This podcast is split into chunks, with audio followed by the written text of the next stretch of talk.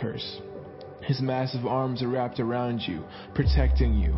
You can run under his covering of majesty and hide. His arms of faithfulness are a shield, keeping you from harm. You will never worry about an attack of demonic forces at night, nor have to fear a spirit of darkness coming against you. Don't fear a thing. Whether by day or by night, demonic danger will not trouble you, nor will the powers of evil be launched against you. Even in a time of disaster with thousands and thousands being killed, you will remain unscathed and unharmed. You will be a spectator as the wicked perish in judgment, for they will be paid back for what they have done. When we live our lives within the shadow of God Most High, our secret hiding place, we will always be shielded from harm. How then could evil prevail against us or disease infect us? God sends angels with special orders to protect you wherever you go, defending you from all harm. If you walk into a trap, they'll be there for you and keep you from stumbling. You'll even walk unharmed among the fiercest powers of darkness, trampling every one of them beneath your feet. For here is what the Lord has spoken to me. Because you loved me, delighted in me, and have been loyal to my name, I will greatly protect you. I will answer your cry for help every time you pray, and you will feel my presence in your time of trouble. I will deliver you and bring you honor. I will satisfy you with a full life and with all that I do for you, for you will enjoy the fullness of my salvation.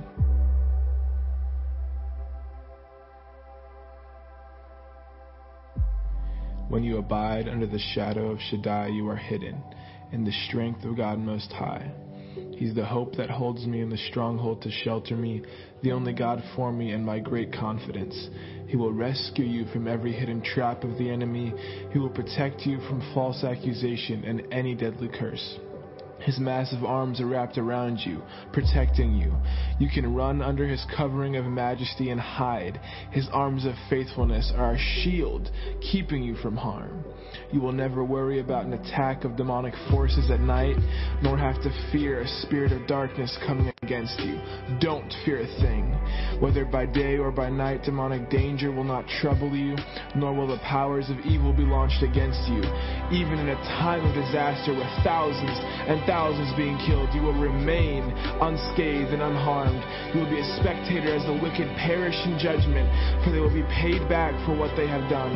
When we live our lives within the shadow of God Most High, our secret hiding place, we will always be shielded from harm. How then could evil prevail against us or disease infect us? God sends angels with special orders to protect you wherever you go, defending you from all harm. If you walk into a trap, they'll be there for you and keep you from stumbling. You'll even walk unharmed among the fiercest powers of darkness, trampling every one of them beneath your feet. For here is what the Lord has spoken to me. Because you loved me, delighted in me, and have been loyal to my name, I will greatly protect you. I will answer your cry for help every time you pray, and you will feel my presence in your time of trouble. I will deliver you and bring you honor. I will satisfy you with a full life and with all that I do for you, for you will enjoy the fullness of my salvation.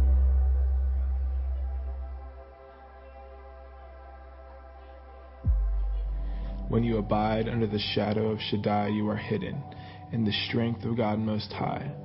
He's the hope that holds me in the stronghold to shelter me, the only God for me and my great confidence. He will rescue you from every hidden trap of the enemy. He will protect you from false accusation and any deadly curse.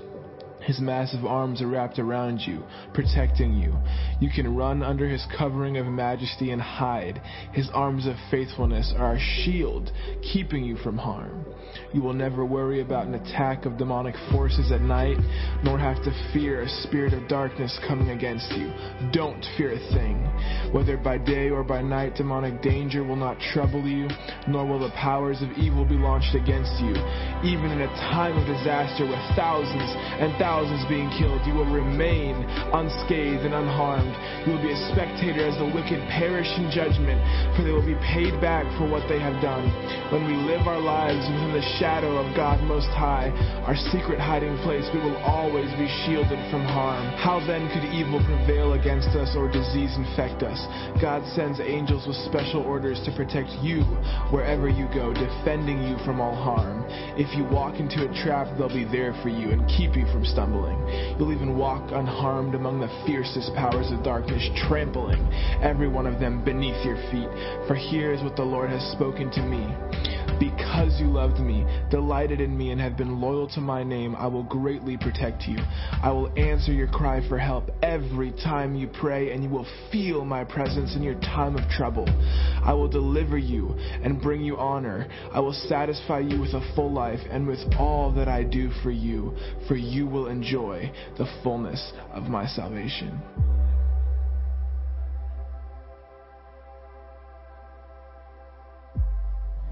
When you abide under the shadow of Shaddai, you are hidden in the strength of God Most High.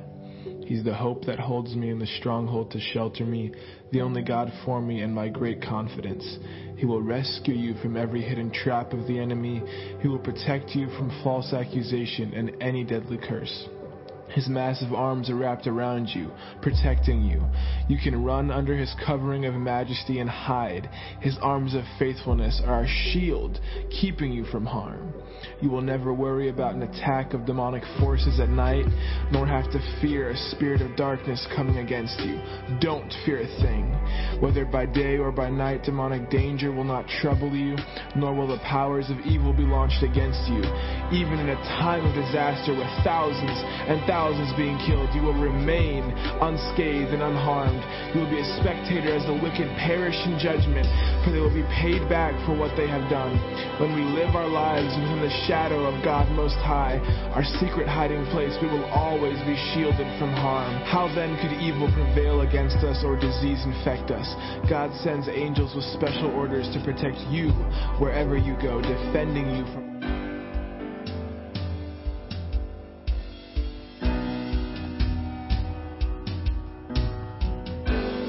Good morning. I want to welcome you to Victory Christian Fellowship. Glad that you're here, and if you're watching online, we're glad that you're watching to be connected. Heavenly Father, we welcome your presence in this place. You have anointed this day for us. And Lord, we receive and welcome your glorious and wonderful and powerful presence here in this place. And Lord, we lift up your name, the name that is above every name, that at the name of Jesus, every knee will bow and every tongue confess that you are Lord. You are Lord of all. And we glorify you and give you the highest praise today and bless your holy and wonderful name, the name of Jesus. Let's worship the Lord together. Stand together. God of Jacob, great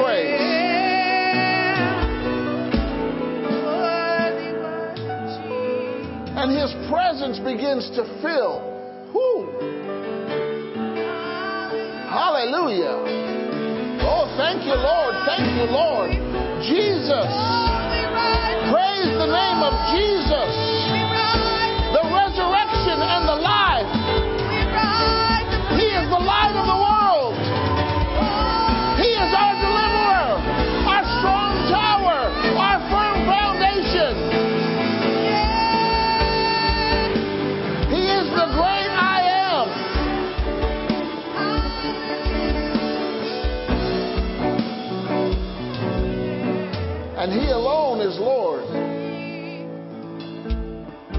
Lord, it is our privilege to praise you. We always have a reason to praise you because of who you are and what you have done and what you are doing and what you will do. You're a faithful God. You're a good God. You're a loving God and a forgiving God and a restoring God. Yes. Hallelujah. And Lord, we thank you that you are here with us right now. You're in our midst. And Lord, you speak to us, and we have listening ears to hear your word.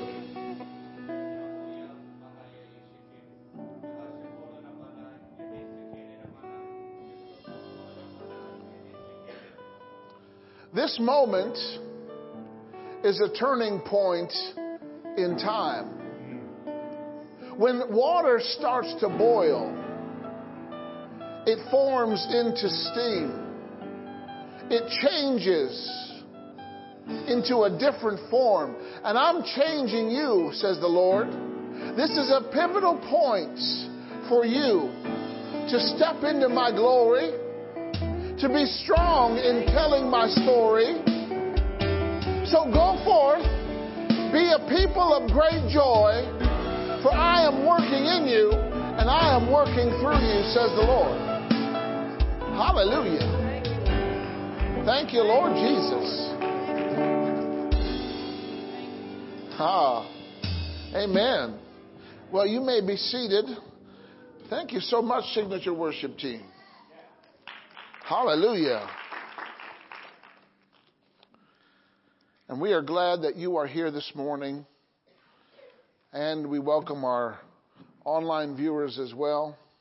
You know, today's church is made up of two on location and wherever they are. Amen? Amen. but we do have people that watch us from different states and different places, and we're glad for that uh, opportunity. I'm, I'm, excited today. Are you excited today? Did you come expecting today? Hallelujah. Well, we get to speak the word of God as children of God, don't we? So we're going to make our confession. So I want to invite you to make our confession of uh, God's strength. The Lord is our strength, might, and power. We praise and exalt him. The creator of heaven and earth does not become tired or grow weary. If we are weary, God gives us strength and increases our power. As we wait on the Lord, we receive strength and our power is replenished. With the Lord's strength, we will run and not become weary, and we will walk and not grow tired. We will carry out the Lord's will. God's grace is sufficient for every challenge, and His power is perfected in us. We have Christ's power abiding in us. We boldly decree that we are strong in the Lord and in the power of His might. We do all things right in His sight. We can do all things through Christ who strengthens us. We are ready for anything because we are infused with the Lord's power and might. The Lord is our rock and our fortress, and He rescues us from trouble. We trust in Him. At Victory, our vision is to reach out beyond our walls with the message of salvation, hope, and inheritance. To proclaim the uncompromising Word of God, to build a strong body of believers, and to encourage relationships in a loving atmosphere. We activate God's Word to go into all the world and preach the gospel to every creature. At Victory Christian Fellowship, we are inheriting God's promises and experiencing their benefits. Amen.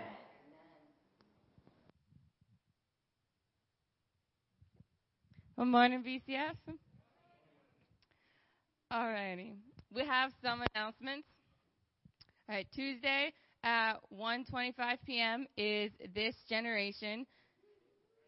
So, and their tagline is "It's you and it's now," which I love. So they are going and bringing middle schoolers here, and they learn about Jesus, and they have a wonderful time learning about the Word during school hours. Tuesday evening is youth group, and that is from 6 to 8 p.m. Ages 12 and older. Um, it's a wonderful time, so I encourage you, if you know teenagers and young adults, to invite them to come. Air Force is also planning on attending the Fire Conference that is down in Tampa, Florida. That is the last week in July with doctors Rodney and Adonica Howard-Browne, and we are very excited. So feel free to support us through Palazzo Creations, and we are just going to have a great time. We also have Wednesday night refreshing at 6:30. And Wednesdays, it's just it's a different atmosphere. It's it's all good. So I encourage you to come us and check us out on Wednesdays. Thursdays are Bible Adventure. And so that specifically targets our elementary schools. And they come and also similar to this generation, and they come and learn about Jesus during school hours as well. And then this Saturday is Barnabas. Um, so that is at 8:30 a.m. They have breakfast, they eat real good food, and they have a message. So they are excited to start back up in January of 2023. And then Dr. Fiona does leave for Guyana this week on January 25th, and she will return early February, be gone for about two weeks. She's going to bless the children home and to be a blessing there. So feel free um, to support her. There are these cards and postcards in the back with QR codes on them, so you can scan those and give online. We are grateful for everybody who gives and for all of the projects that everybody gets gives towards as well. Okay. So, oh yeah, thank you. And book club is in two Sundays from now, two weeks from now, which I believe is February 5th. So we will be starting Dr. Fiona's book, um, something with purpose. I've blanked on the name, but it's orange and blue. and it's all about discovering your purpose. So it's taking a lot of the things that we've been learning in Woven, and we're going to go through it and apply it directly to our lives. All right. So um, I was reading in Proverbs, and the scripture um, in Proverbs 16:24 that says, "Pleasant words are a honeycomb, sweet to the soul and health to the bones." So I was looking up some things about honeycomb, and one, we know that honey is very sweet. Um, and honey is actually very healthy for you because of all of the nutrients in it from the flowers. So it's a very um, literal scripture, too, where it is good for you and it actually gives strength to your bones. Um, it actually helps with like heart disease and lowering cholesterol. So honeycomb, you can actually eat honeycomb. Most of the time, we just eat the honey, but the honeycomb is good for you because you kind of chew on it like gum, which I didn't know that because I've never had honeycomb before. but it just got me thinking. So how honeycomb is like our words, right? Good words. It's something that you should chew on and that they should be good for you. So I was thinking about just how we have to think before we speak, right? Um, honey is processed and becomes honey and is good because when the bees process the pollen, they let it sit for a while and dry out before it's actually like turned into honey. And also, honeycombs have a hexagon shape, and the reason for that is because it maximizes like volume with the least amount of like structure that they have to build. So our words are powerful in that, you know, we might only say a couple of words, but they are very powerful and hold the maximum container of God's word. That's what they're designed to do. There's designed like for the hexagons that, you know, it's a very efficient system so that they can start building and they don't have to wait for the other one to finish, right? And there's no air gaps then in the honeycomb either. So with our words that we speak and the word of God, there's no, there's no gaps right? There's no gaps in the Word of God. And we can all continue to keep building on the Word of God in our lives while other people are doing the same thing, working together as the church. So that's what I learned. There you go.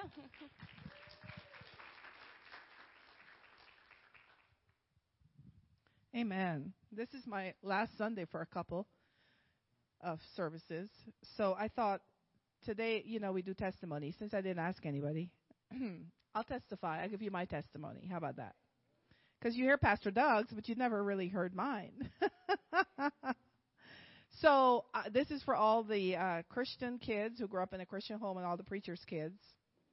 Because when I was born, I was probably bor- born in the church. No, I wasn't, but my parents were um, pastors, and um, so when you're born in a Christian home like that, you have to figure out when did you get saved. That's the biggest question. When did I get saved? So I put my salvation time as the the time that I got baptized because I know for sure I had to be saved when I got baptized. so I was 9 years old when I was baptized. So I always say that's I got saved when I was 9. I'm sure it was before that, but we'll count on the age of 9. And and I got filled with the Holy Spirit, I know, when I was 12. Because my dad was preaching at the time, my dad was the overseer for all the churches um, of the Church of God in Guyana. So every Sunday, when he was in that position, every Sunday we would visit a different church because that was his job. So we would go to different. Grace and I used to sing all these songs, these country songs. We didn't know the difference in Guyana. To us, that's how all the Christian songs were country. Anyway, my dad would bring these uh, records over from America. You know, the big records? Yep. And uh, we would play them and we would learn those songs and sing them. Anyway, so this one night on a Sunday night service, dad was preaching about the Holy Spirit, being filled with the Holy Spirit and I and so he made an altar call for anyone that wants to be filled with the Holy Spirit. So I am sitting in the pew and I put my head down and praying and everybody's praying. And I'm saying to the Lord, you know, I want to be filled with the Holy Spirit, but if I go up there, it's going to make my dad look bad that his own kids aren't even filled with the Holy Spirit. And he's preaching and telling everybody else they need to be filled. And I'm going on and on having this conversation with God. All of a sudden, I start speaking in tongues while I'm having this conversation with God. So I thought, oh. So then I just sat up like nothing happened. and thus began my prayer life of speaking in tongues. So then I utilized it for my life. And so what I want to point out is the goal of our life is to have a godly family and raise up children in the church so they can pick up on the things of God. Okay? So if you are a young person in here today, you are in the right place. Because the goal of life is not to go sin, make a mess of things, and then come to God so He can fix you. he he he just wants you to transition from childhood where you didn't know where you didn't have the knowing to knowing him that's who you know and then just live right so as a child growing up i always thought to myself i am so thankful that my parents got saved and they were no longer in hinduism so that i could grow up in a christian home and know the true god like that was always in the back of my mind. Like, thank you, God, that my parents, their family members, I think it was two or three generations before, that were uh, came to Guyana, where I'm from, from India as slaves. So they came on the boat and they were working on the sugar plantations for the British Englishmen. I was thankful for that. Otherwise, we would have been in India somewhere, and I would have been the world renowned Hindu person. because that's all I would have known, and I would have gone full force into it. But I'm thankful that I was born in a Christian home, so I can go full force into Christianity with the one true God. So I always I would be persecuted in school because I was a preacher's kid. So anything I had, if I had a new pencil, if I had new shoes, if I had a pair of socks, I had the uniform we had to wear, everything I had was you have it because your father stole the church money. So that's what I heard every day, pretty much. That's what you hear. So I always thought to myself, well, I know my dad didn't steal church money, so let's put it that way. But because my because we're Christians, my father had built relationships with people that he would have never known if we weren't Christians. So he would come to America and preach, and people loved him, and people heard he had a family, and that's how we would get a lot of things. They would just send us stuff. So we were thankful for that. So I always knew that I had the best of the best because I knew God. Like God was the best. It didn't matter how much I was mocked and my friends were like, "Oh my gosh, you never have fun. You're always at church. There's always something going on at church." I would I would smile because I'm like, you know, I am living the life. I don't know what you're doing, but I'm living the life. Do you see? So I just want to get your heads around this. Like you're never if you are bringing your children to church, if you're a child coming to church on your own, you are doing the right thing. It doesn't matter what anybody else says to you. You have to just know this because you are being introduced line upon line, precept upon precept, testimony upon testimony. You're seeing evidence upon evidence of what the true God can do. And take it in.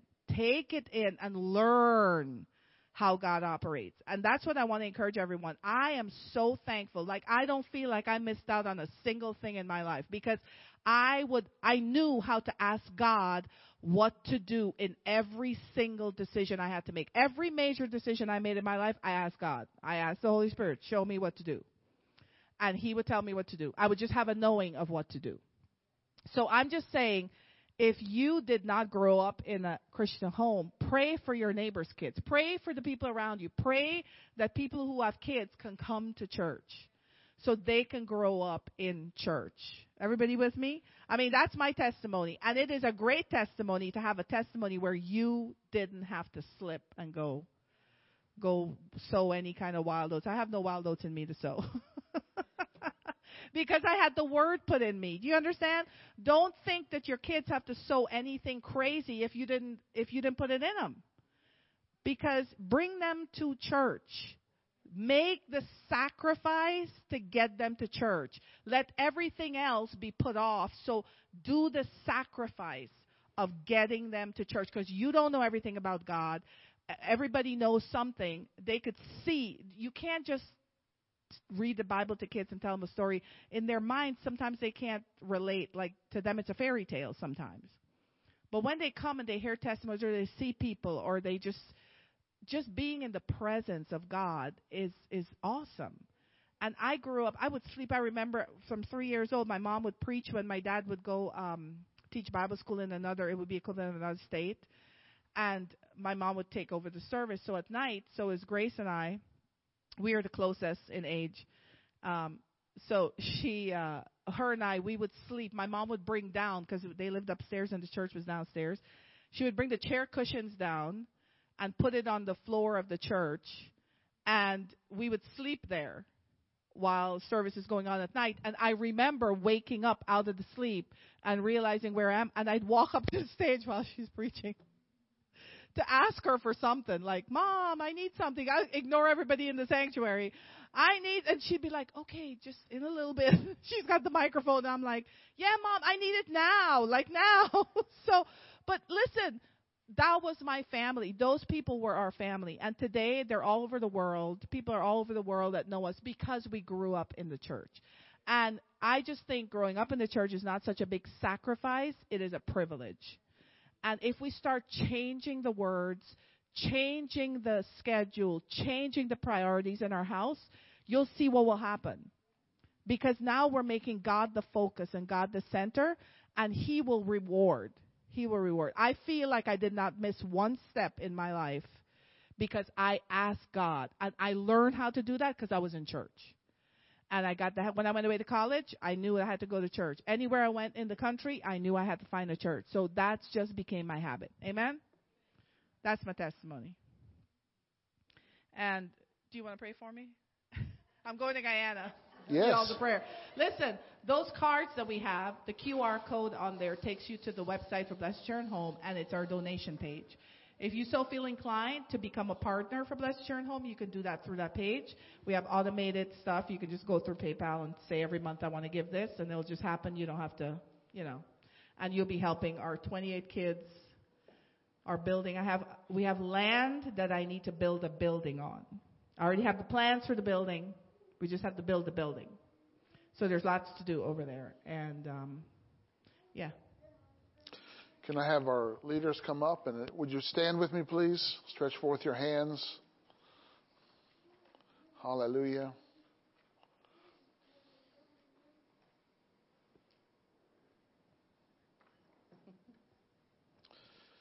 Heavenly Father, we thank you that you have anointed Dr. Fiona for such a time as this. There's an anointing of Joseph and Daniel and Esther upon her, Father.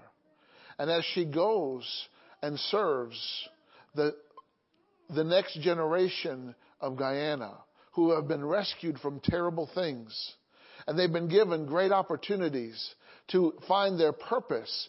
Lord, I give you thanks and praise that your favor, protection, and power would be upon her and flow through her in the name of Jesus. That things would happen quickly in her favor and for her good. And I thank you, Lord, that while she's gone, she is protected, she is kept safe, and she accomplishes your will with, with great ease and with wonder working power. And I thank you, Lord, that your hand is upon her. We commission your angels to be around her wherever she goes, Father. And she is protected, she will prosper, and she is provided for her and the home and everything in Jesus' name.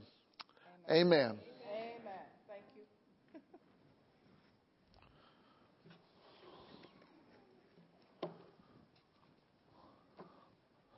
Hallelujah.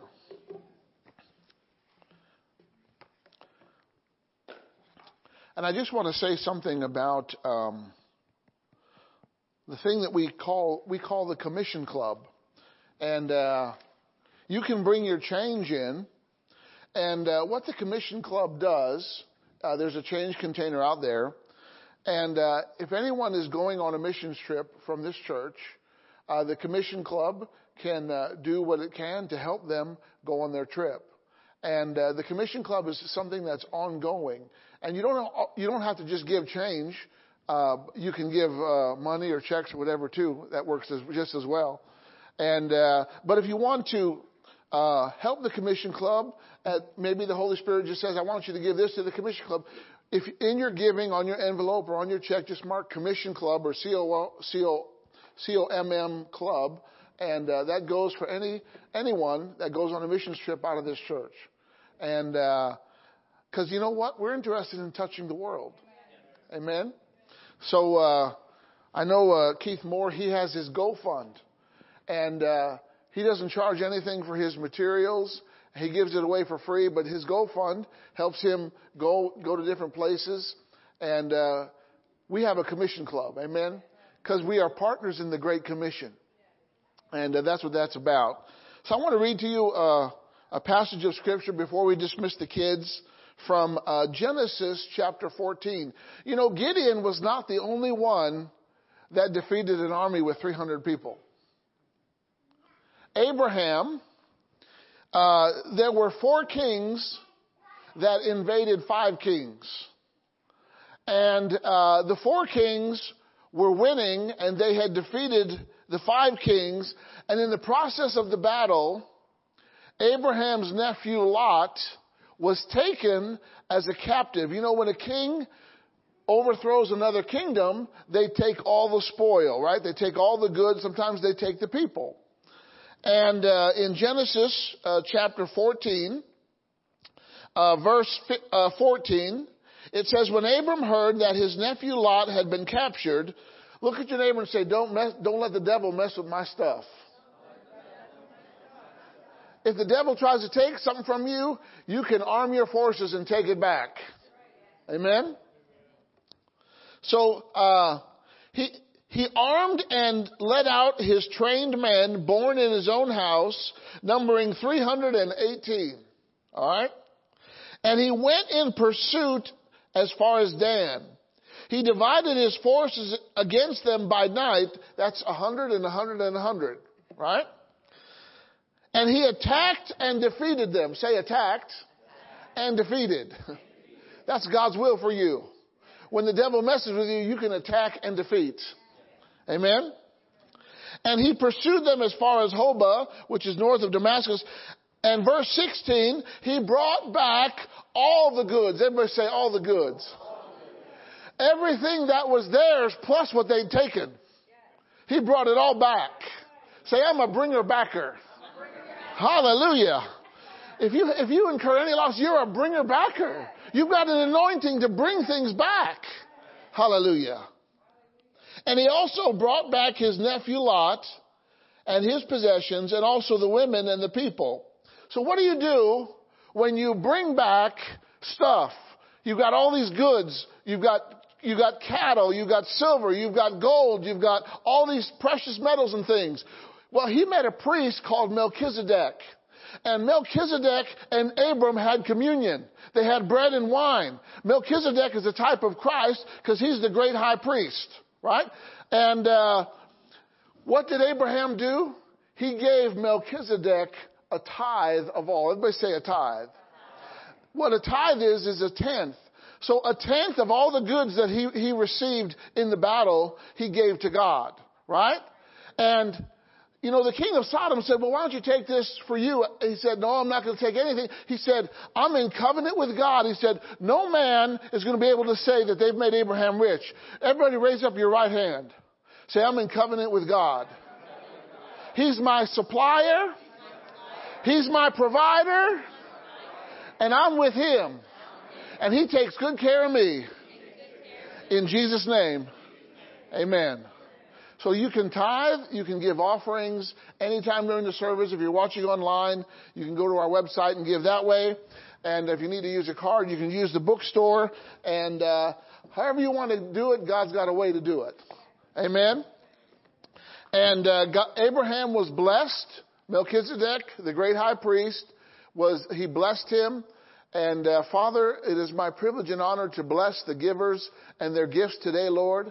I thank you that as they give and sow and invest in your kingdom, you will give them great, abundant, plentiful, uh, overflowing rewards. And you will take great care of them, Father, and you will provide, prosper, and protect them in Jesus' name. Amen.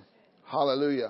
All right, we have incredible, awesome volunteers and teachers uh, for Kids Life, kids living in faith every day. So, kids, we want to dismiss you to your class right now. Go have a great time. Be blessed. Hallelujah. Glory to God. Well, today is a good day. Amen. If you have found yourself to be in a situation where you feel stuck, today I'm going to help you get out and stay out. God wants to get you out, and God wants to keep you out. Amen? Say, I'm coming out. Maybe you are addicted to something. You can come out. Doesn't matter if it's a fleshly vice or if you're addicted to a substance, you can come out from underneath that grip. It can lose its grip on you and you don't, you, you know what? We ought to be addicted to Jesus. We don't need a substance. Jesus is greater than any substance. Right? So, um, maybe you have sickness. Maybe you're stuck in a sickness. God can get you out of sickness. It's called healing. Jesus is a healer. Everywhere he went, he healed people. There's not a disease, a sickness, an infirmity that he can't handle. So if you're sick today, if you're dealing with a physical illness, say, I'm coming out today. Hallelujah. All right? Maybe you're dealing with lack. God can bring you out of lack. He's the God of abundance. He said, I've come to give you abundant life. More than enough, overflowing. Hallelujah. God's into abundance. He'll get you out of lack. Maybe you're depressed today. For whatever reason, God can get you out of depression. His key to getting you out of depression is the joy of the Lord. And He can turn situations around. He can turn heartbreak around. Say, I'm coming out. Today, today, someone's coming out today. God didn't give me, this is a fresh word from God. I was looking at other sermons. I was, nothing, nothing registered, but what this, God says, nope, nope, nope, yep, okay. So you, how many know you go with what God wants? He knows best. Alright? Maybe you've been broken. You know, we have one who mends broken hearts. Jesus is the mender of every broken heart. He's been anointed to mend broken hearts. I tell you what, he's the greatest surgeon ever. You can't even tell that any surgery was done when he's finished. Woo, he sews that heart up. He turns ashes into beauty. Glory to God. Say, I'm coming out. I'm telling you, someone's coming out today. This is a word from God today. There's not, there's not a situation in here today that you're going to remain stuck in. Mm. Hallelujah. Maybe you're stuck in guilt, shame, and condemnation. These are things that the enemy puts on you. But we don't have to be, sh- the gospel makes us free from shame. He, he removes the guilt. And he said, I did not come to condemn the world, but so that the world will be set free. He's come to free you from condemnation. There is no condemnation to them that are in Christ Jesus. So maybe you're dealing with guilt, shame, and condemnation. Say, I'm coming out. Hallelujah. Maybe you've been stuck with wrong choices. You know, sometimes we end up in a mess because of our wrong choices, right? But guess what? We can repent and God can turn things around. Amen? Listen, the prodigal son made a wrong choice, but he repented and came back home. Hallelujah. Say, I'm coming out. Glory to God. Hallelujah. Maybe we're stuck in darkness. You know, that's, that's the world. That's sin. Maybe you're stuck. But guess what? God can translate you out of darkness and bring you into the kingdom of light. Hallelujah. God can turn the light on in your darkness. Say, I'm coming out. Hallelujah. Maybe you've been stuck in abuse. Verbal, physical, sexual. You've been abused. Oh, God is the one who can set you free. He wipes away the tears. He takes away the pain. He can restore you from any abuser. Hallelujah. Let me tell you something. Pharaoh was an abuser, but God brought deliverance. Say, I'm coming out. Maybe you're in broken, you're stuck with broken relationships and you wonder why things never work out. Why are you always left with all this pain and sorrow? Let me tell you something. Jesus restores relationships. If he can make Esau reconcile with Jacob, God can restore relationships. Amen? He's the restorer of relationships. He's the repairer of the breach. Say, I'm coming out. Hallelujah. Maybe you're stuck in an evil plan or a plot. The enemy's evil and he has plans to steal, kill, and destroy you. But God can deliver you from his snare. He delivers you from the snare of the fowler and the arrow that flies by day. God can bring you out of that evil plot that the enemy has planned for you. He told the prophet what the king was planning in his bedchamber so that Israel would not be held captive by their enemy. Say, I'm coming out.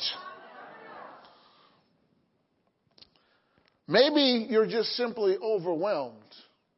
You're at a point in your life when you feel overwhelmed. Things are too big and they're uh, squeezing you and crushing you. I'll tell you what, there's no one, there's nothing as big as our God. He can destroy giants that stand in your way. He can move mountains that are hindering your progress. Hallelujah. You can move mountains. Amen? Say, I'm coming out. And maybe you just feel outnumbered. But let me tell you something. If it's just you and God, that's a majority. You and God together are a majority. There's, it doesn't matter how many numbers of people that come against you or you feel outnumbered. Gideon was outnumbered and he whooped their little, you know what? Abraham was outnumbered and he won. Hallelujah. So it doesn't matter what the numbers. I want you to go to Luke chapter 24. So today is a fresh day. This is a fresh word. Hallelujah. And I'm going to deliver it, so stay plugged in. Now, I'm going to read this from the Amplified, okay? If you don't have an amplified version, that's okay. I have lots of versions, but just follow the best, best as best long as you can. We're going to start with verse 13. All right, Luke 24, verse 13. And it said, uh, and then uh, that day, two of them were going to a village called Emmaus. See, God had just brought Jesus out. He brought him out of the grave. Grave can't hold you down. Hallelujah. Dr. Fiona didn't even know my message and she, she said, no grave's gonna hold me down. Say, no grave is gonna hold me down. Say, I'm coming out. Oh, hallelujah. So they were going to a village called Emmaus, which was about seven miles from Jerusalem. Go down to verse 18. One of them named Cleopas answered, Jesus appeared with these two people, but they didn't know it was Jesus walking with them. And uh, they began a conversation about what, what's been going on in Jerusalem. And verse 18 says, One of them named Cleopas answered him. He said, Are you the only stranger visiting Jerusalem who is unaware of the things which have happened in these days? Verse 19, he asked, What things? The Lord is just playing innocent here. What's going on? You know what? God's interested in the kind of conversations you have when you're just taking a walk, what are you talking about? He's interested if you're talking about the kingdom or if you're talking about other things. God's interested in what you say. So you better watch what you say. Because he hears the conversations that we think no one's listening. He hears the conversations when it's just you and your coffee cup. And do you realize those conversations will either add or take away to your faith, depending on what you're talking about? All right. And they replied, the things about Jesus of Nazareth, here's the key, who was a prophet, powerful indeed. Say, Jesus is a powerful prophet. All right. And word in the sight of God and all the people. All right. Verse 21. We were hoping that it was he who was going to redeem Israel because they had just witnessed his crucifixion. These two people, they weren't really sure that he had risen yet. And he set our nation free. Indeed, besides all this, it's the third day since these things happened. Verse 22. Also, some of the women among us shocked us. Thank God for the women who shocked some people. Glory to God. We need some more ladies that shock some people in a good way. Women, you are powerful. You got a voice. No one should ever diminish the voice of a woman. Amen? All right? They were at the tomb early in the morning. The women were the first ones at the tomb. I don't know, the men were sleeping in, I guess. I don't know, eating donuts, I don't know. Then Jesus said to them, O foolish men and slow of heart to trust and believe in everything that the prophets have spoken. We say the prophets. Okay, verse 27. Then, beginning with Moses, throughout all the writings of the prophets, he explained and interpreted for them the things referring to himself in all the scriptures. Say, Jesus gave a, a quick lesson. All right? Now we're going to go to the book of Micah. He's a minor prophet. You know, the Bible is a prophetic book. It's got major prophets, minor prophets. Hallelujah. It's a book of prophecy. Glory to God. And uh, prophets have something to say. In the book of Micah, chapter 6, hallelujah, glory to God. He's Nahum's neighbor.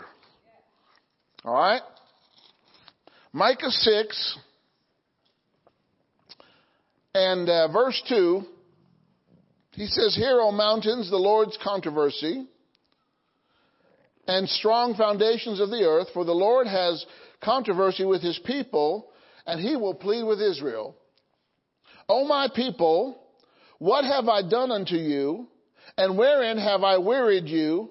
Testify against me. Verse 4 For I brought you up out of the land of Egypt. Say, He brought me up and He brought me out. Where did He bring us out? He brought us out of Egypt. Egypt represents the world. Egypt is a type of sin. Okay? All right, we're going to get into this here a little bit. And uh, Then he said, And I ransomed you from the house of slavery. I redeemed you from the house of servants. Other translations say slavery. And I sent before you Moses. Say, he sent us Moses.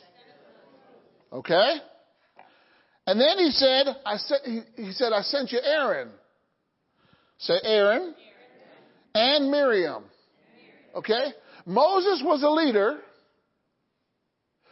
Aaron was a priest, and Miriam represents the prophetic. So here's what God uses to get you out of a situation that you find yourself in that you can't get. He uses leadership, He uses the priestly anointing, and He uses the prophetic anointing. He uses these three things together to get you out, not only to get you out, but to keep you out if you keep listening to the prophetic voice, if you keep following the leader, if you keep uh, hearing the priest, you'll stay out. How many are interested in getting out? And how many are interested in staying out? You know, God doesn't do all this work to deliver you to get you unstuck so that you can get stuck again. He doesn't do all this work to get you out of the grave or to get you out of Egypt just so that you can go back into Egypt. It was never God's will for you to go back into Egypt. That's a type of sin. That's your old life. That's bondage. Okay? So God brought his people out of Egypt. What was going on in Egypt? Right? We, we, we're not going to go to the book of Exodus, but you can read. I'm just going to give you a highlighted summary, and then we're going to talk about these three things that get you out and keep you out. I'm interested in you getting out. No one will be ever stuck here in the name of Jesus. Amen. Stuck in a situation where you can't get out. You're getting out. Now, if you want to stay stuck, that's your business. But if you want to come out, you can come out. The choice is yours. I mean, the prodigal, he could have wallowed in the mud a little bit longer. Let me just take a mud bath. It does good for my complexion. No! You get tired of the mud. It stinks. It's sloppy. It's messy. It's dirty. And he wanted out. Didn't he? He didn't say, let's stay in the pig pen another year. No. First of all, his mind was so messed up that he got into the pig pen in the first place. And when he came to himself, that's when he got out. Some of you are going to get a revelation today. God's going to speak a word in season today. And you're coming out of whatever situation you find yourself in. That's negative. Say, I'm coming out. Okay, what was happening in Egypt? When Israel came to Egypt, they were 70 people. Jacob, his 12, his 11 sons, because Joseph was already in Egypt, all of their children, Jacob's grandchildren, all the servants, everybody say 70. Okay? Uh, they came to Egypt when they were 70 people, right? Then uh, Joseph set him up in the land of Goshen. Joseph was the prime minister, but there came a point, Exodus 1:5, Joseph and his brothers and all that generation died. Say a generation died. All right? But Israel increased greatly and multiplied. They were, they, they were infected by the increase of Joseph. Joseph taught them how to increase and multiply in hard times. Why? That's what he did. It didn't matter. The devil threw the kitchen sink at Joseph and it wasn't effective. He threw him in a pit. He threw him in prison. Still wasn't effective. He became the prime minister. Joseph got out of the pit. Joseph got out of the prison and he got into the place of destiny. Say, I'm getting to my destiny. Hallelujah. You're getting out of the mully grubs. You're getting out of the self-contained, invisible prison that you find yourself in. There's a deliverer here today. So, when the generation of Joseph died, a new king in Egypt arose who didn't, apparently, he didn't go to history class because he didn't know about Joseph. He didn't know about his accomplishments. That'd be like an American saying, I don't know who Abraham Lincoln is. How many of you know who Abraham Lincoln is or was? Right? You know, if you find an American that doesn't know who Abraham Lincoln, they need to go back to history class. Why? Because the, the, the things that Joseph did were recorded in Egyptian history. He wasn't even an Egyptian, yet he was the prime minister. Can you say amen? Listen, you don't need to be the nationality for, for you to run the country. With God, you can run countries without being a citizen. Why? Your citizenship in heaven trumps every citizenship. Whoo, glory to God. So, he feared Israel. They're getting too big. They're growing too strong. We got to exercise control over these people, or they're going to join our enemies when we're attacked, and we're going to lose. Okay? So, uh, verses 10, Exodus chapter 1, verse 10, the king made plans to suppress Israel and keep them from growing. You know, the enemy would love for you not to grow. He would love for you to stay stuck in the mire, stuck in the prison, stuck where you are. He doesn't want you to get free. He will fight your freedom.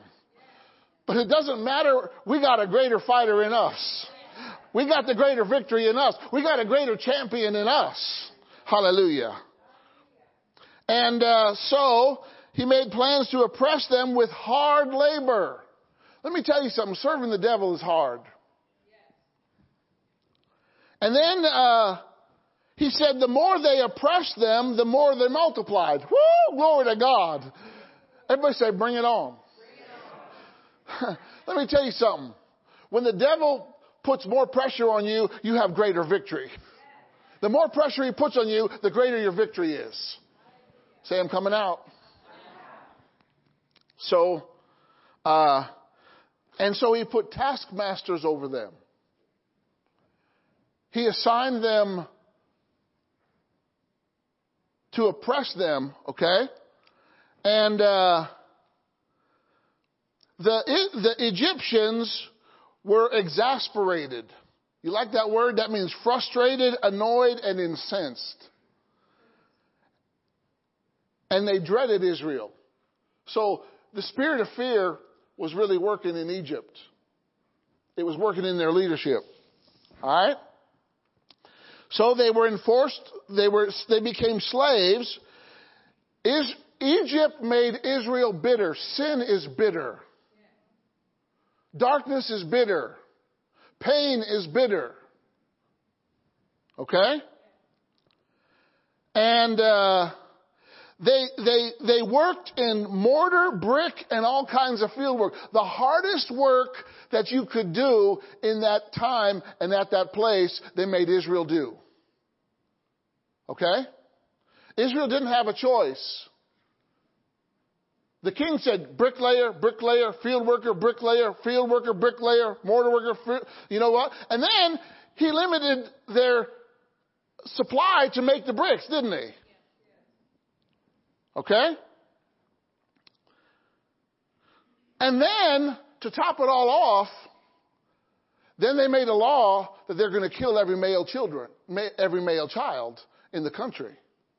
They're going to throw them into the Nile River where you got crocodiles and all kinds of things and, you know, that was the decree, right? So the enemy was trying desperately to keep his oppression on God's people, but it wasn't working. All right? And they find themselves in Egypt. See, sin or Egypt, it's a place of allurement. It looks good at first until you realize how trapped you are. Sin is, the Bible says sin is fun for a season until you reap a consequence. Then you're like, oh snap.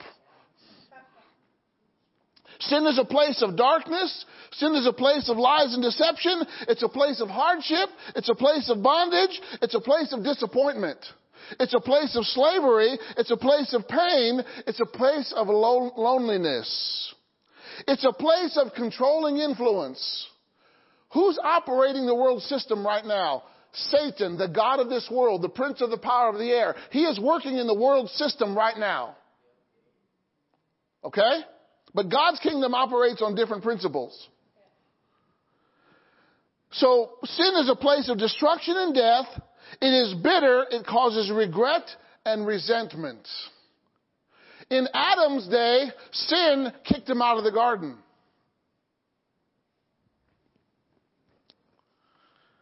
Sin separates you from God. It steals your joy and vitality, and it destroys you if you don't get out from its grip. But those who are in the midst of sin, they don't realize what they're in. Oh, they think this is normal. It's normal for politicians of a nation to lie almost at every point. That's not normal. The world system is not normal. They try to make you think it is, but it's not. God's kingdom is the normal kingdom because it was around before the world system. Say God's way is the normal way. You know, a lot of people are comfortable in their sin. You ever meet anybody that doesn't want to change? They don't want to give up this, don't want to give up that. You know, years ago, we had someone in this church. They were living with a person they weren't married to, and they didn't want to give it up because they liked the sex. True story. That was a person, that was years ago, 10, 15 years ago. No, no, no one here right now, so don't be looking. Because some people are comfortable in their sin. Because they haven't, they haven't had the effects of it yet.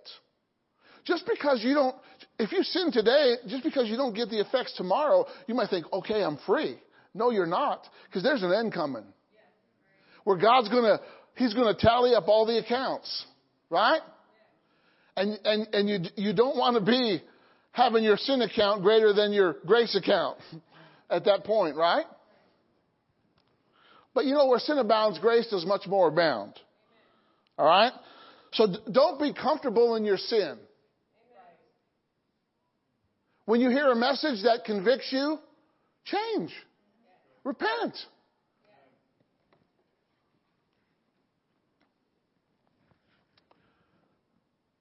John, uh, Jesus encountered an adulteress. Well, people brought him, brought her to him, right? And she was stuck in adultery. I, but you know, I always thought adultery takes two. Right? You, I mean, I, adultery has to take two, right? Why didn't they bring the other person?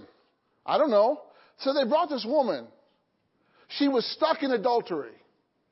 She was caught in the act. She had to own up to it. The law was going to condemn her, stone her, kill her. They said, What are you going to do, Jesus? I'm paraphrasing. Oh, I'm going to write some stuff in the sand. Right? He looks up at the people with the rocks in their hand. He says, You without sin, cast the first stone. Uh oh. Didn't expect him to say that. All of a sudden you hear boom, boom, boom, boom. What was it? Dro- rocks dropping. Those people who were going to condemn the woman were, had, should condemn themselves. All of a sudden the accusers were gone. And Jesus looked at her and said, Woman, where are your accusers? I don't know. He said, I don't accuse you either. But he said, Go and sin no more. He set her free from that moment, from that bondage. He brought her out. Amen? He didn't condemn her. He didn't call her a bad person. He just gave her another opportunity to live right. I don't think she committed adultery anymore after that. I don't know about you, but that scared the hell out of me. All right. So, if you really want to succeed in life, you've got to come out of sin. You're never going to succeed the way God wants you to succeed stuck in sin or stuck in anything. All right? So, these three things God sent. He sent Moses, which represents leadership. He sent Aaron, which represents the high priest. And he sent Miriam, which represents the prophet. And these three anointings, these three giftings, are designed to bring you out and help you stay out. Amen? We need to be led by good, strong leadership. How many know the Holy Ghost is a leader? And what does he do? He brings us into all truth. He leads us out, but he brings us into all truth so that we can live in truth.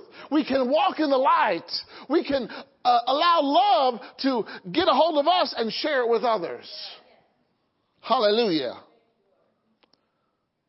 You know, the Bible says if a man gains the whole world and loses his soul, he's gained nothing. That tells me that nothing that you do in the world is going to help the sin problem. You got to go to a different kingdom. Amen? So Moses was, a, we need strong leadership. We need a representative of heaven. That's the priest, right? He represents the people to God. Hallelujah. And, uh, we need the prophetic utterance and the prophetic insights. A prophet can speak a word to you. You know, I, I'm thankful for the prophetic voice that I have in my life.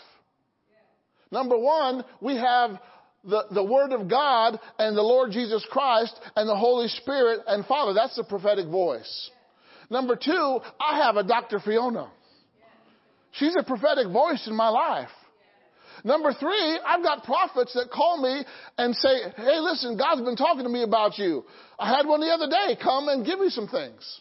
Right? And periodically, God speaks to this person and he gives what God puts on his heart for me. And he said, I'm not going to give you a thousand scriptures. You got to figure it out. You know? Say, I need a prophetic voice. So God can bring you into the great things. So good leadership. Moses was a leader. God needed a person to go to Egypt and to say, let my people go. He needed someone whom he called, whom he chosen to go into the courts of Pharaoh and to speak directly to the problem and say, let my people go so that God could perform his word. Sometimes God just needs a person on earth to say what he needs to say so that he can do his work. Amen? So we need leadership. Good, strong leadership. Everybody say good and strong leadership. So Moses was the inspired, he was the chosen leader to deliver Israel. He was a teacher to instruct them. He was a commander to direct them. And he was a lawgiver to teach them. How many know that he gave us God's law that was given to him? All right? And, and Israel needed that at, the, at that time. Okay? Because how do you know if a law is broken? Well, if you don't know the law, if you don't know a law exists, you can't break a law because you don't know it's there, right? But once you know it's there, oh, that was wrong. Right? The law just points us to Christ. Okay? So, people who are lawless need the law. Amen? And uh, we, we need God's law to lead us on the right path. Okay? You know, God's got laws even in the New Testament.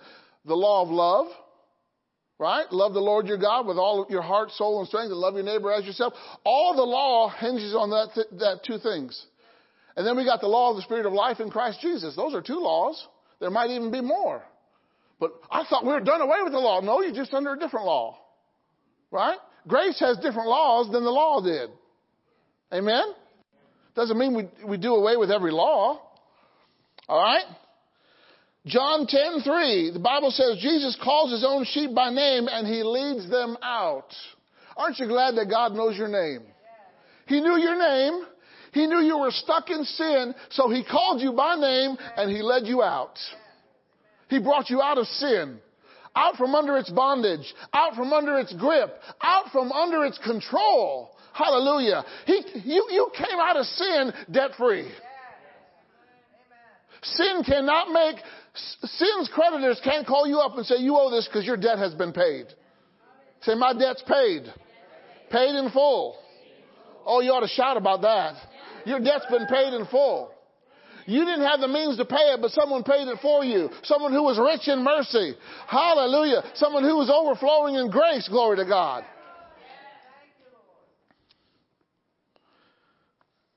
When, when Peter was in prison, God sent an angel to the prison to lead him out.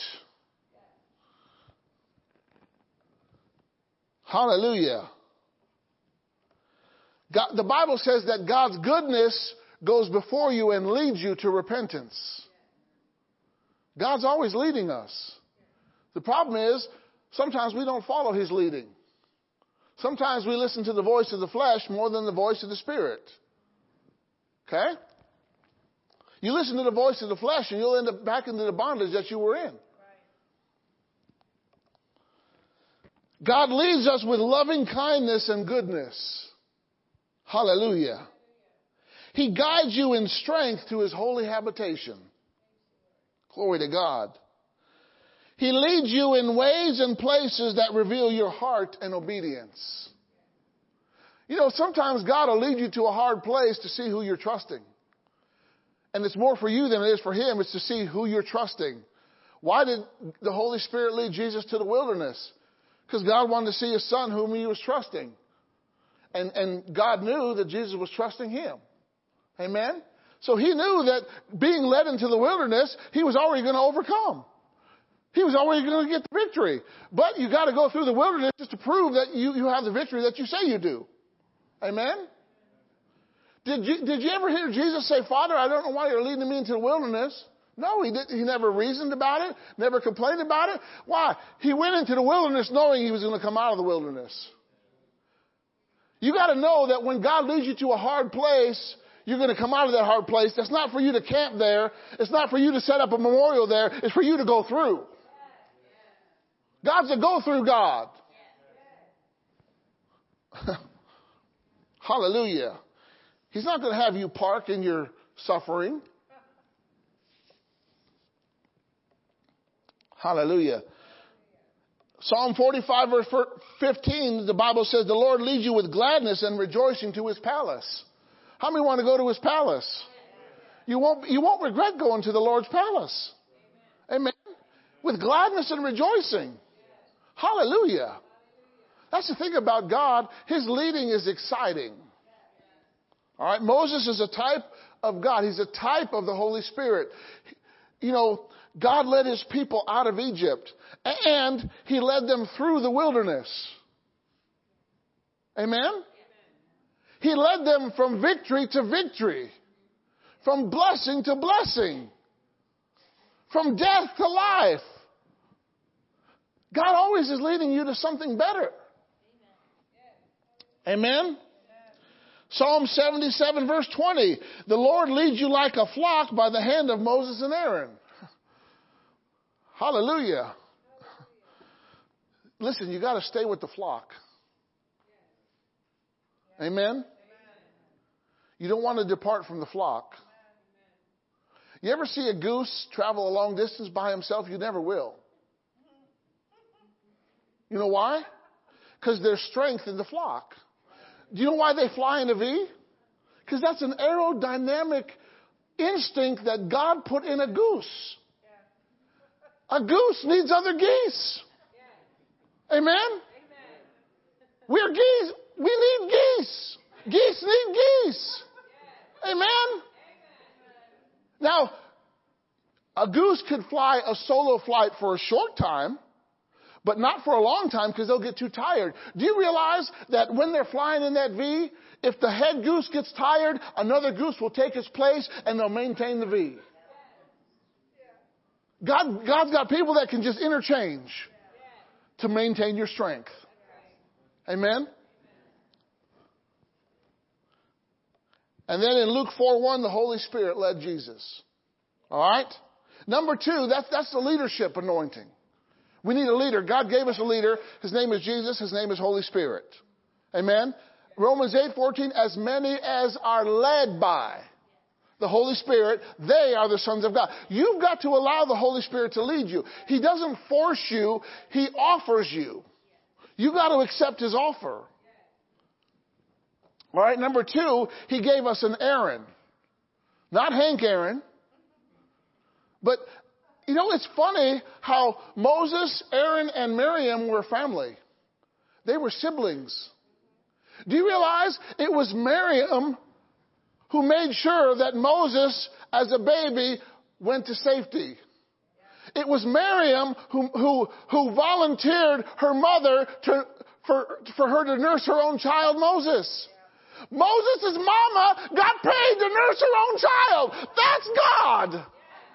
When you honor God, God will pay you to nurse your child. She got paid by Pharaoh's daughter to nurse her, to nurse her, her own son.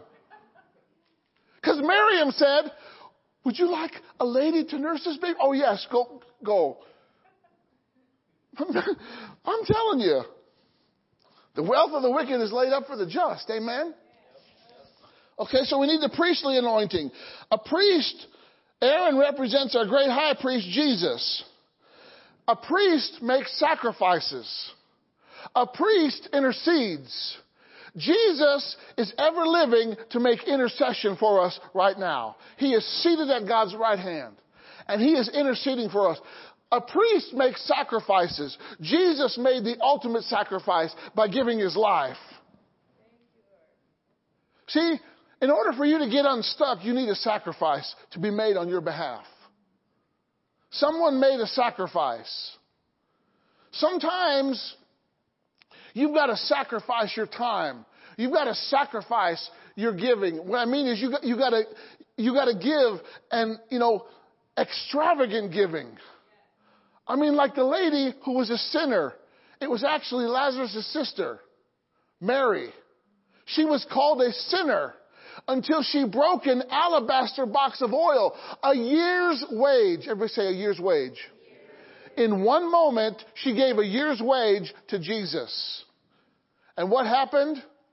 Her brother got resurrected from the dead. You don't think she reaped on that gift? I mean, how many times did they entertain Jesus at their house? All the teaching that she got sitting at Jesus' feet. It was the woman who put oil on his feet and, and uh, wiped it off with her hair. That was Mary. Hallelujah. That was one of the anointings that Jesus got.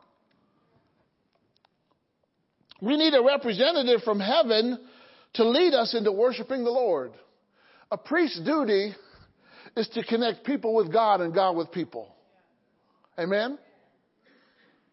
And here's the good thing God made us all kings and priests. He gave you the ability to give sacrifice of praise. That is the fruit of your lips giving thanks.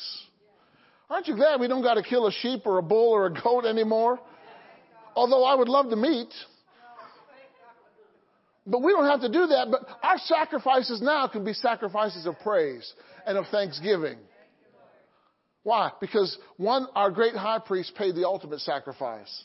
The sacrifice to end all sacrifices. So we're a kingdom of priests. So the Bible says in Hebrews 3:1, consider the apostle and high priest of our confession. Say, Jesus is my high priest.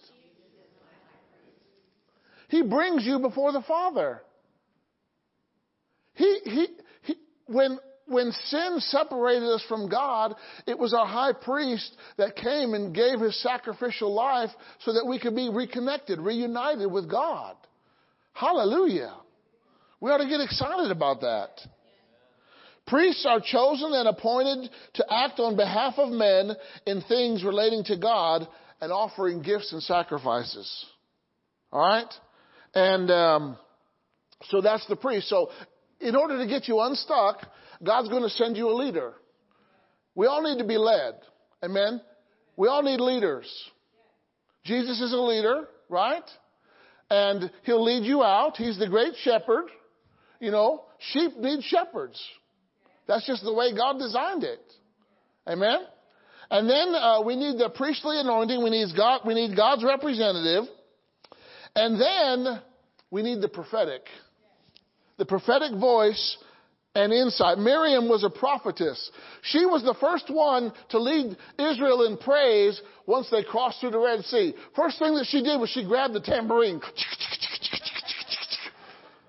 And she started leading. She started lead, she just she just burst out in song and everybody just started worshiping God. We need a prophet to lead us into praise.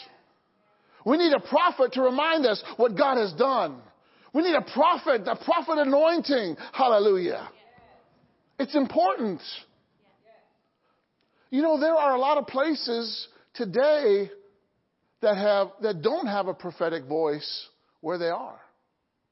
They have the voice of programs. But there's no prophetic voice.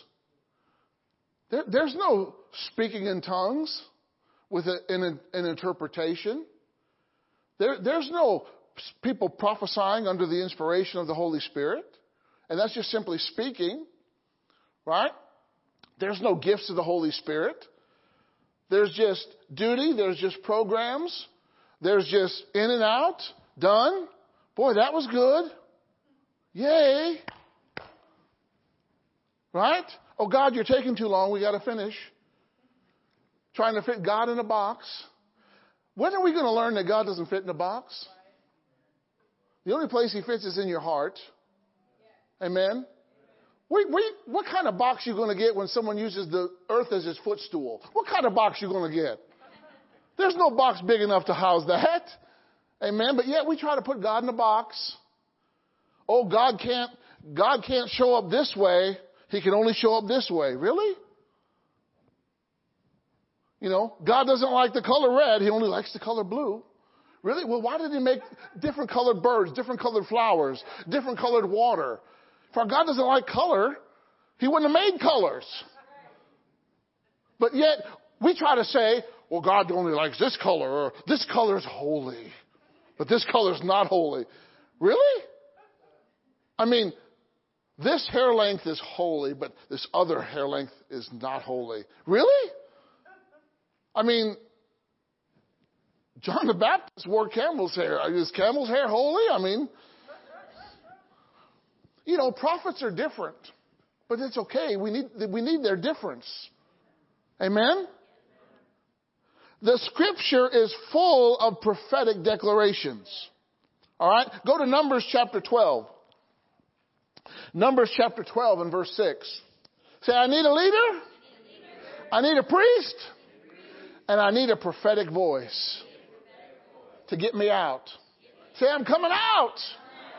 God's given you all these voices right here today. All right? Numbers chapter 12, verse 6. He said, Hear now my words. If there is a prophet among you, I, the Lord, will make myself known to him in a vision. I will speak to him in a dream. Prophets were called seers, and they often saw visions uh, right? They often heard words, and uh, people who are prophetic, they have a prophetic anointing. They see things, they hear things, and they say things in powerful ways. I'm so grateful for the prophetic voice. Amen. All right, go to 1 Samuel chapter 10. This is an interesting story. Saul was looking for his donkeys. Actually, his father's donkeys, because they were lost. And uh, they said, well, let's go see the prophet. Maybe he can help us find the donkeys. God will help you find your donkey. Amen? And uh, God knows where your donkey is. All right? Seriously, God knows where your donkey is. Y'all, y'all are too caught up where's my donkey? My donkey's gone. Where's my donkey? Don't worry, you'll find it. You'll find your donkey.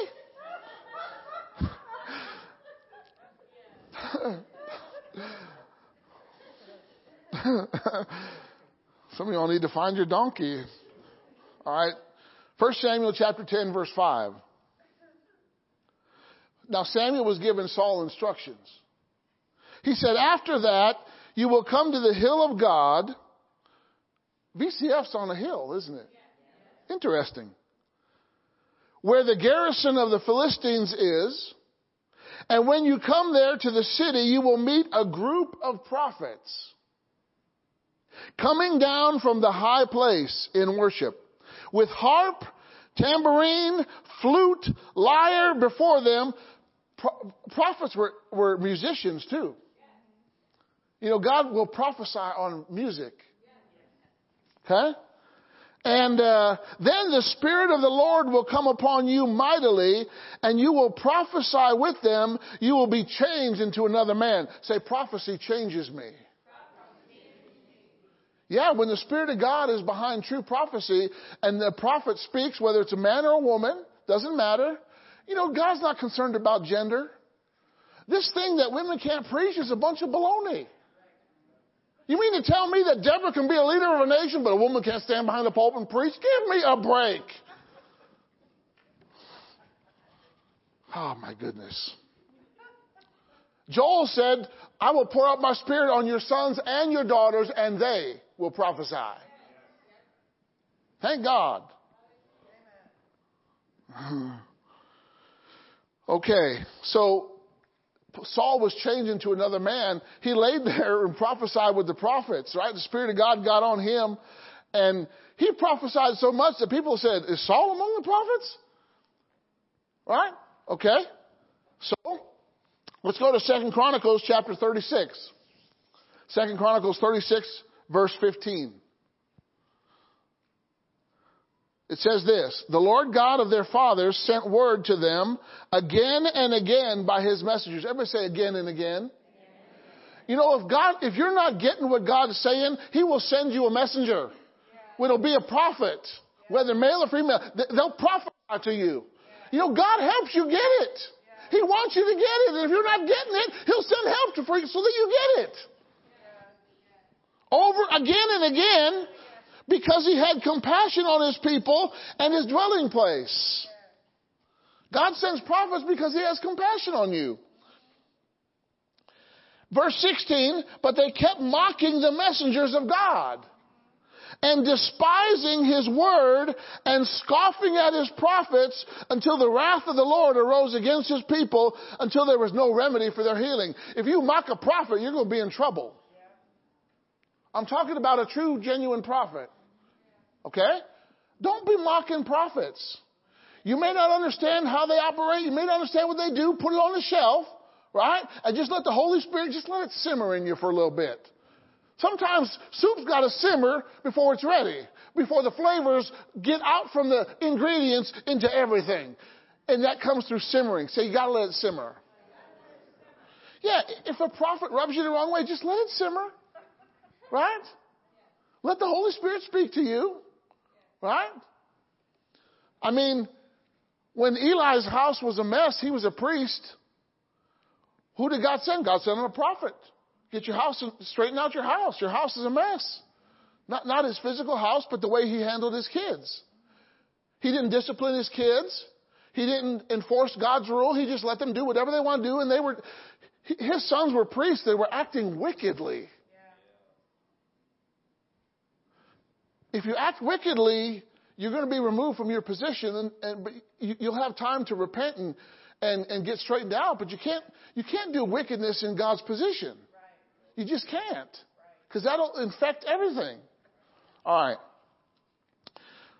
Matthew 13, 7, 1357. Matthew 1357. They took offense at him, refusing to believe in him. But Jesus said to them, A prophet is not without honor except in his hometown and in his own household. Listen, sometimes, you know, prophets, they can be, I mean, Elijah was a prophet, he called down fire. Elisha was a prophet, he made an entire troop of soldiers blind. Right? You don't mess with the prophet. Bad things will happen to you. Okay? And then uh, look at uh, well, look at uh, Psalms 105 verse 15. Psalm 105 verse 15. Do not touch my anointed ones and do my prophets no harm. Everybody say no harm. Okay? And then finally Amos 3 7. Amos, not the cookie man, not famous Amos. This Amos is famous in a different way. Amos 3 7. Surely the Lord God does nothing without revealing his secret plan to his servants, the prophets.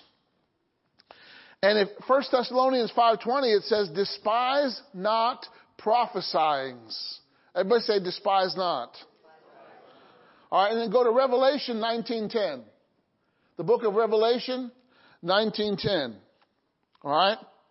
He said, Then I fell down at his feet to worship him, but he said to me, You must not do that, for I'm a fellow servant with you. And he was talking to an angel, uh, and your brothers and your sisters who have and hold the testimony of Jesus, worship God alone, for the testimony of Jesus is the spirit of prophecy. So let me tell you something. For those of you that are going to get unstuck today, say, I'm coming out. God sent you a leader. He sent you a priest. And he sent you a prophet. And I'm not claiming to be all those. Those are Jesus. Right? I'm delivering the message that he put on my heart today because there's some people here that are stuck. You're stuck in some of those things that I touched on. Some of those things are happening in your life. And you decided to come to VCF. You didn't know why, but this is your day today.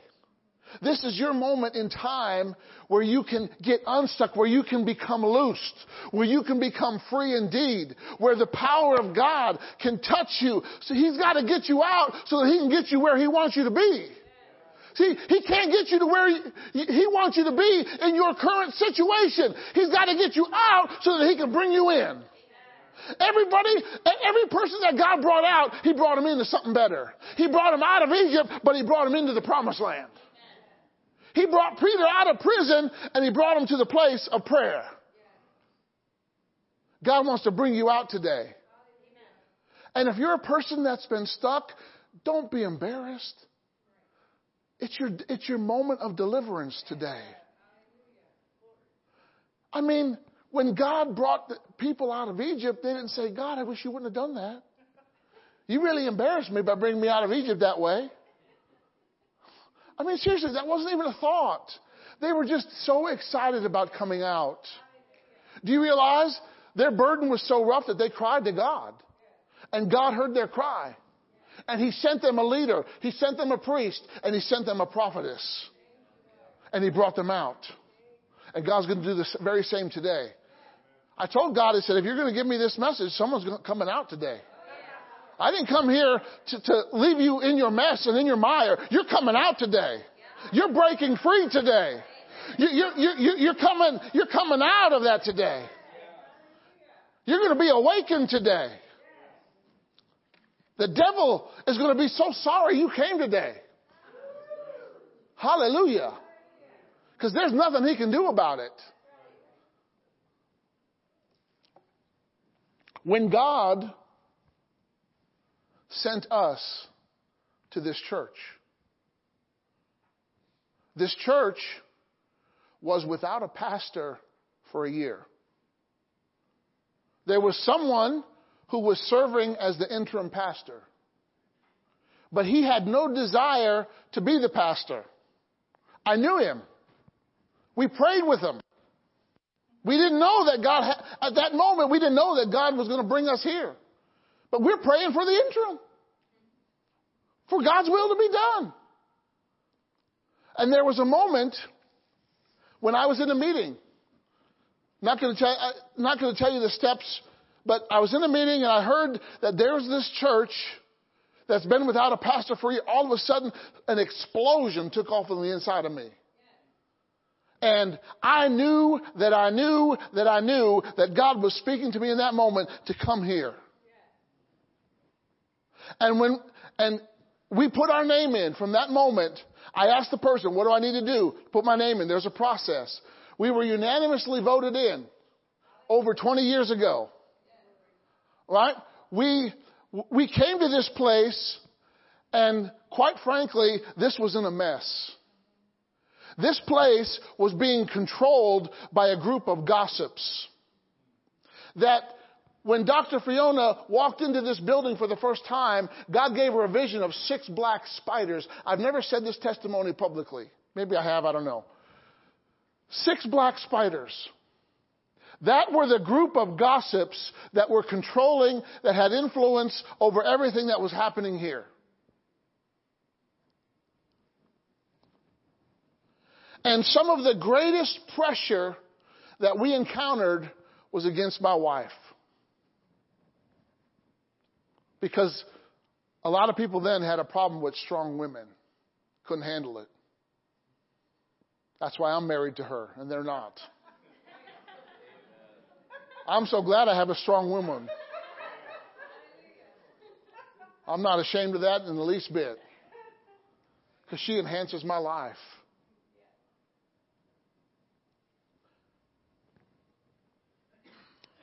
When the founder of this, some of you were here back then, when the founder of this church, he had started this church in his mid 50s, and then he got to the point where he's going to retire.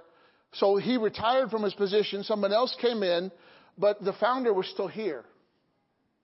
So what they did was they asked the founder to leave. And that's when this church greatly decreased.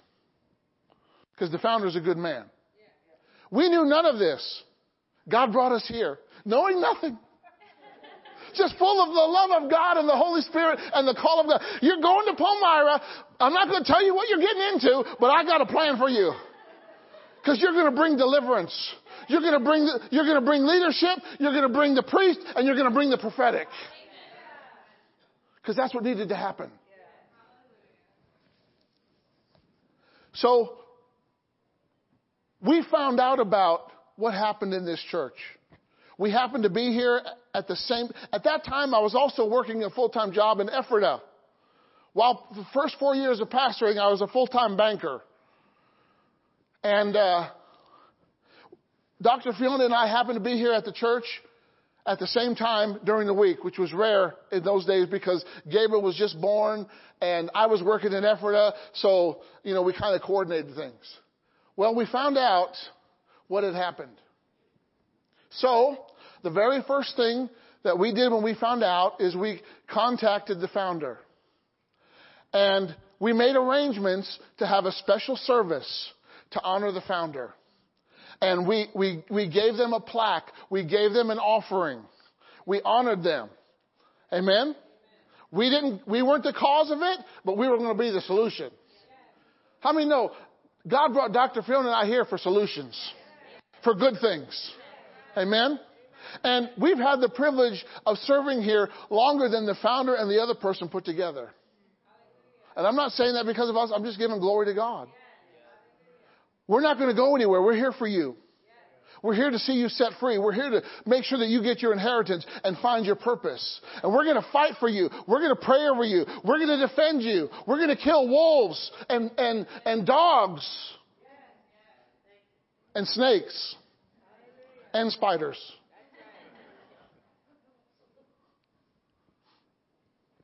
So, and from that point on,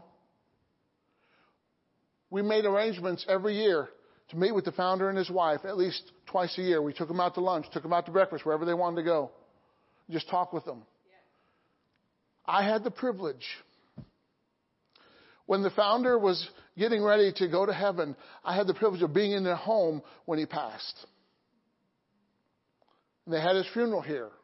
And I had a part in that. And another, another minister did the funeral, but we, we tag teams. And I don't regret one day being here. We've had some challenges. No doubt, we've had challenges. And uh, no one will ever know the degree of the challenges that we faced. But you know what? We're still here standing. We're still here fighting. We're still here preaching the word. We're still here welcoming the Holy Spirit, welcoming His gifts, and we're not going to go anywhere because we're, we're, we're determined. Amen. And you're coming out today. You're coming out of your depression. You're coming out of your funk. You're, you're, coming out of the junk. You're coming out today. Today there's an anointing to come out. So don't sit in your mess and your mire and your muck anymore. If you're dealing with anything that I said or things that I didn't even say, you're coming out today. There's an anointing to break you free. We're going to do a jailbreak today. It doesn't matter because we got the keys to the kingdom. We got the keys to death, hell, and the grave. A grave can't hold you. Hell can't hold you. Hallelujah. Death can't hold you. Glory to God. You're coming out today. On this, uh, what is it, the 23rd? 22nd. This 22nd day of January 2023 is going to be a pivotal day in your life. You're never going to be the same after this point. Amen? So, if that's you, you need to come up right now so that God can deliver you, so that He can set you free. Hallelujah. God gave me this word, and I've delivered this word to the best of my ability, relying on the Holy Spirit. Now He's going to do the work. Our anointed musicians are going to play. And just as David played, when Saul was tormented by the devil, when David started playing, that torment, that demonic spirit that was influencing Saul, it left him. It could not stay in the atmosphere. And the demonic spirit that has been oppressing you is going to leave today in the name of Jesus. And you're going to leave more free than you came in today. Say, today's my day. Say, it's happening right now. I just want you to all, all that are up here, I don't want you to be saying anything. I just want you to close your eyes and be praising God in your heart for His deliverance, for His touch, for His power for this hour. Because you're coming out today. And, and He's going to keep you out. Heavenly Father, I release the power of your word and the power of the Holy Ghost upon your people. And I thank you, Lord, that your anointing destroys yokes and removes burdens. And you're going to cause them to be free, to be full, to be touched by you in the name of Jesus. Hallelujah. In the name of Jesus. Be free. Be full. In Jesus' name. In the name of Jesus. You are free and full. In the name of Jesus. I break the grip off of you, evil spirit. In the name of Jesus. You're, you loose your hand from her right now. And Lord, I thank you for releasing your joy and your gladness in her in the name of Jesus right now. Father, I release, I break every chain that has gripped you and held you back. Lord, touch him right now with the power of God in the name of Jesus. In the name of Jesus, Father, I break every chain that binds her right now. I call her free in Jesus' name. I call her free in Jesus' name. Free in Jesus' name. Free indeed. Indeed, oh, you're going to reach another level of freedom that you didn't even knew was possible. Hallelujah. A, he's taking you up in the elevator to another level in the name of Jesus. Father, in the name of Jesus, may the anointing set her free right now and touch her right now. In Jesus' name. Lord, I break every yoke and bondage that has held her back, that has restricted her, that has kept her down. In the name of Jesus, she's going to spread out her wings Soar like an eagle. Soar like an eagle. In the name of Jesus. Father, I thank you that your anointing destroys yokes. I break every yoke. I remove every burden. He's coming out today in the name of Jesus. You're coming out of everything that's held you back. You're coming out of your past pain in the name of Jesus.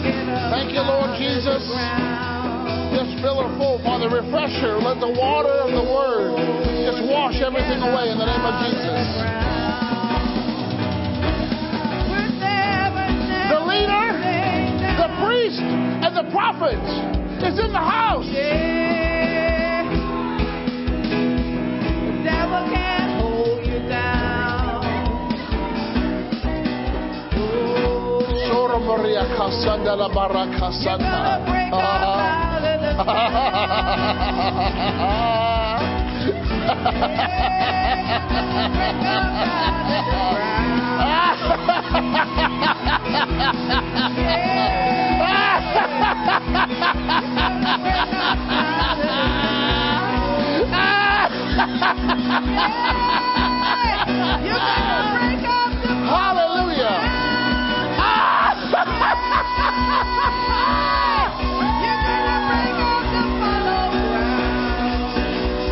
Hallelujah. Hallelujah. This is a time that God has made the people free of anything that binds them or hinders them. Father, I just thank you right now for this next generation. Make her free in Jesus' name. Hallelujah. Touch her and fill her right now. In Jesus' name.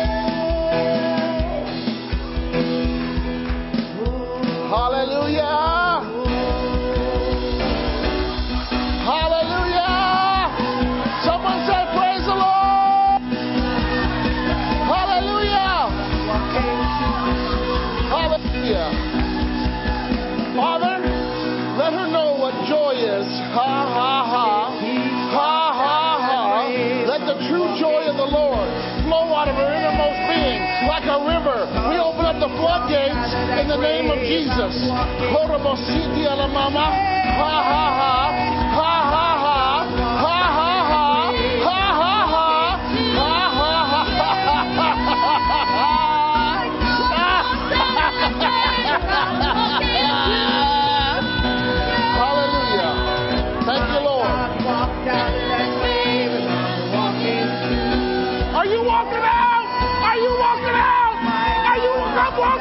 today? You're walking out today. He walked out. You're walking out. Glory to God. Come up here, Josh.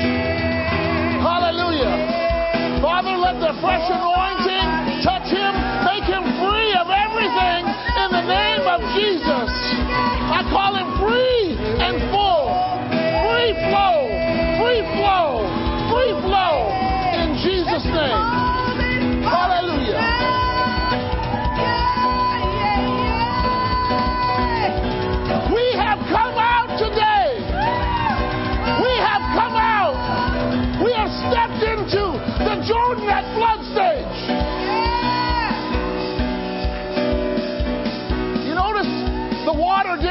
On the Jordan until they put their toe in the water.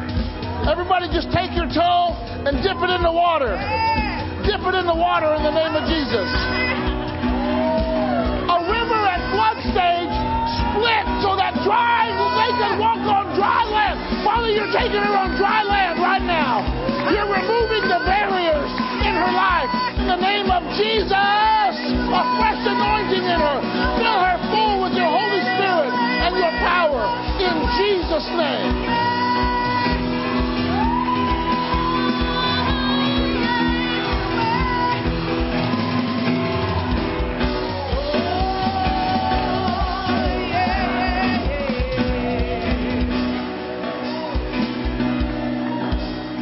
Now, here's the thing. You've been brought out, but now you got to stay out. Do you stay out? You keep listening to the leader. Yeah. You keep following the priest, and you keep listening to the prophetic. And you, he'll, he'll keep you out. He'll keep you out. Amen. Lord, we praise you today. We bless your holy name. Thank you for this right now word, for this day, for this people, Lord. In the name of Jesus, we just bless you and praise you and we receive it. Say, I receive it. I'm completely free in Jesus' name. Amen.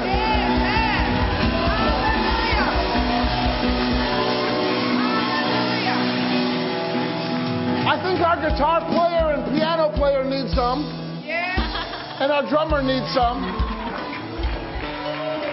Hallelujah. They have sowed music and they're going to reap. Hallelujah. They're going to reap. Thank you, Lord. They're going to reap. Yes. Hallelujah. You. Glory to God. Thank you, Lord. It's all right. God's not in a hurry. It's okay. Yes.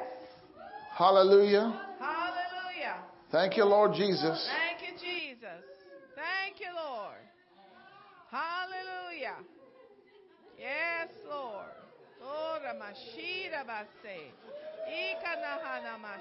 Thank you, Lord. Yes. Hallelujah. Hallelujah. Thank you, Jesus. Thank you, Lord. Thank you.